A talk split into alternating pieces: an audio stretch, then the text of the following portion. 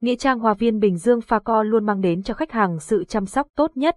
Đây là hoa viên nghĩa trang đầu tiên ở Việt Nam, do Công ty Cổ phần Đầu tư Xây dựng Chánh Phú Hòa xây dựng và quản lý từ năm 2006.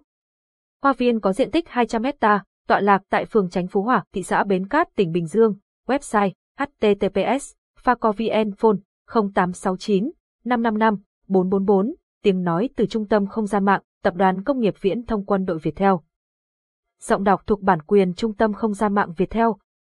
Phaco là công ty xây dựng đi đầu trong lĩnh vực quy hoạch công viên nghĩa trang.